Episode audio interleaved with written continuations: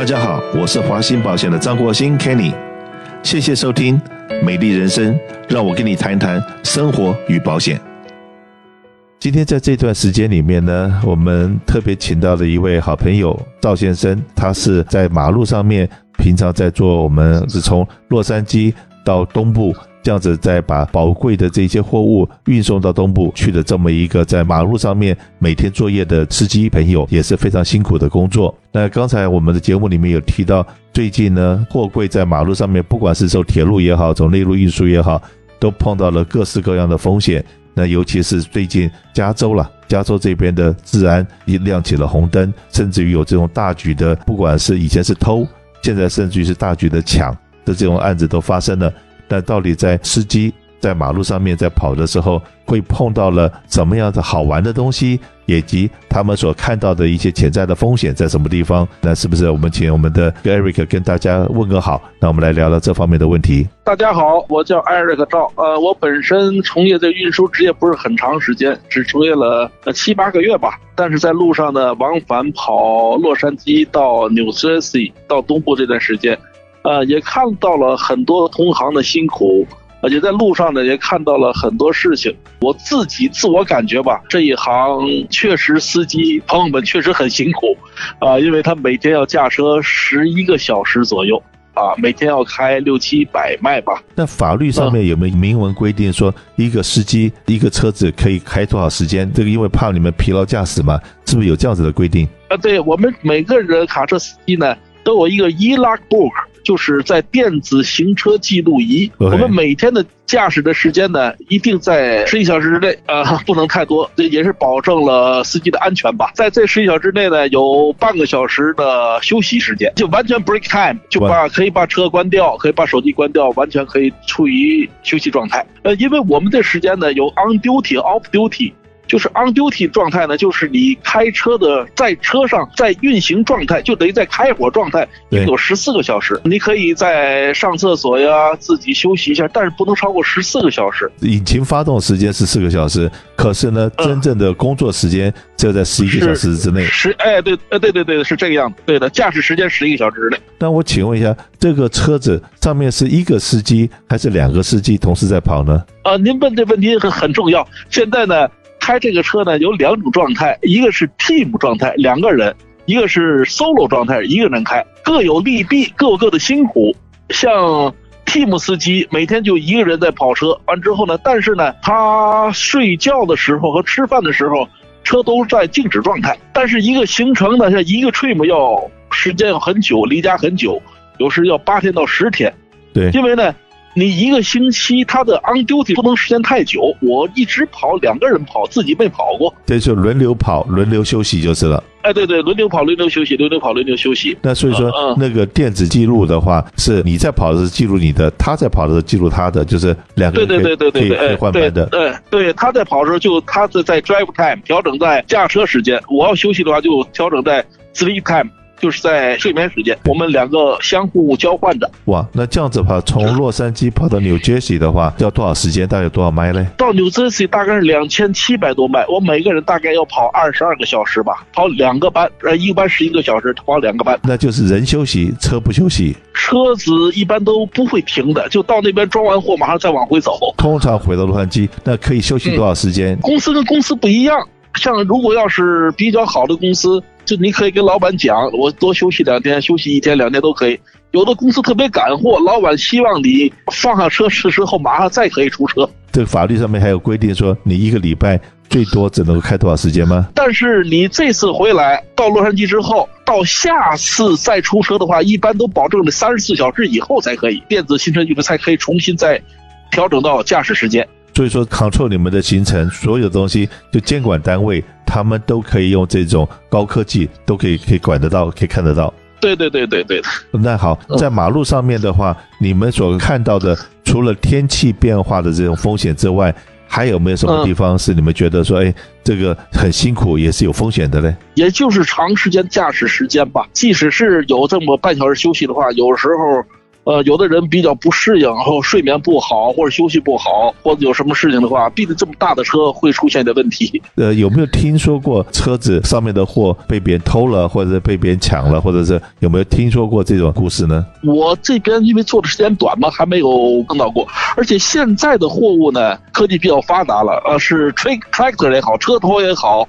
或者是 trailer 也好，上面都是 GPS，呃，你即使把 trailer 偷走的话，他马上就能知道它定位在哪里，在哪里，马上可以找到。就车头有被定位，trailer 就是后面的拖车的那个车架也有定位，然后甚至于、哎、都有定位，对，说、嗯、或者货柜也被定位，都有定位。对，那个有被定位的话是比较容易找回来，可是呢，就怕的是别人是把你的这个门给打开了，把后面的货开始翻箱倒柜。这个情况上比较少，因为你想偷这里边东西的话，要很麻烦，你必须得有叉车才行。它不像偷小东西放口袋里走了，你这么大东西必须要有一个团伙。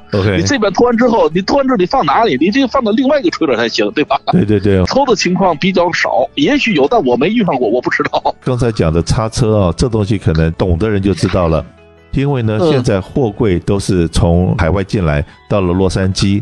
到了洛杉矶，不是整个柜子就整个就拉到了这个东部去了，应该不是这样子，很多是在这边要把它放到这个平板上面，再放到这边内陆运输的柜子，再从这边内陆运输的柜子往东部走，而不是说从台湾也好，大陆也好，那整个货柜就整个柜子往东边拉，因为那个柜子到这边卸完货以后，这个空柜子就要回头了，然后其他的 transaction 再从这边再走，是不是这个样子？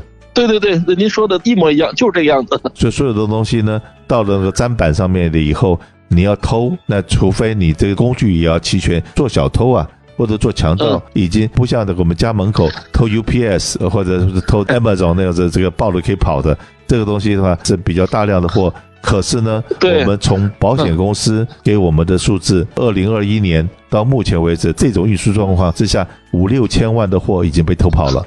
五六千万哇，所以这也这么恐怖，是的，是的，也是一个很大的一个数字。所以说呢，这个我们今天可以看到，就像我们讲说，UPS 的一种东西被别人开箱，呃，把里面的东西拿走了，那个是很正常的。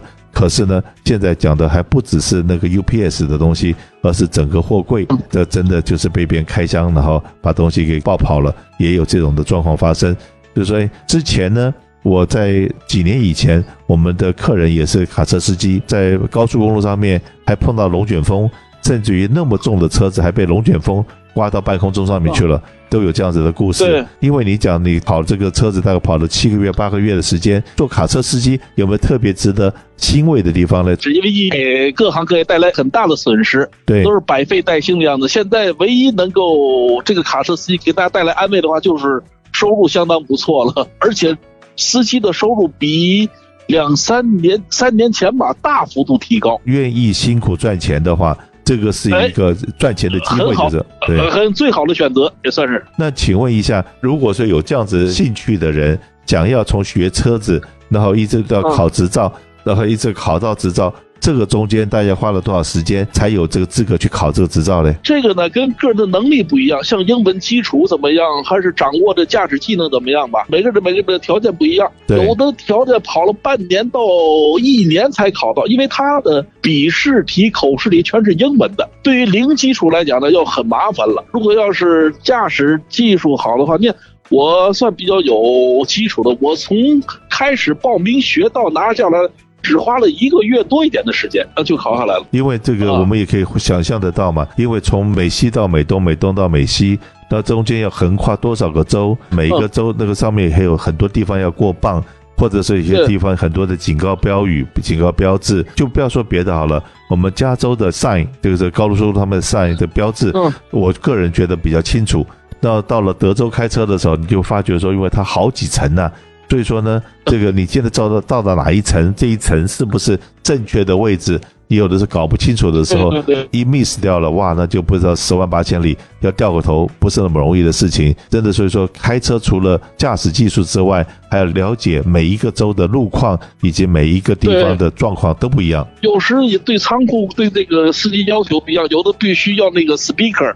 要要用那个电话跟对方沟通才可以，有的要 check in 嘛，有的不懂英文的话就根本跑不了 solo，必须有主副驾驶才行。OK，主驾帮助做的一些事情。但是现在好像据听说，因为这一行很热门，所以很多考试的司机很多，考试预约的时间都需要很长很长的。现在大家知道说这个行业愿意辛苦工作的话是可以赚到钱的。对很多人从以前打餐厅工的，或者是装修工的，或者什么工的，所以他觉得哎，这个可以到全美国去跑跑看一看，而且收入 也还不错。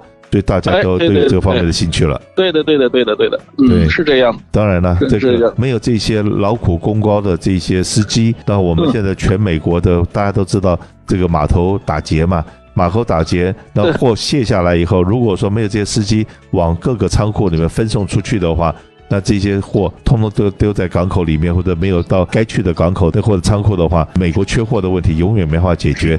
所以说，我们也在这方要很谢谢，在 Thanksgiving 的时候，我们中国人有一句话，就是“一师一饭，当思来处不易”。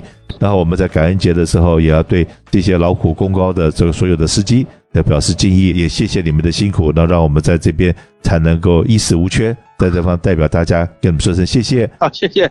呃，我再一次祝愿我们在路上跑的司机个个平安健康，安安全全驾驶，安安全全回家赚钱就好了。谢谢，谢谢。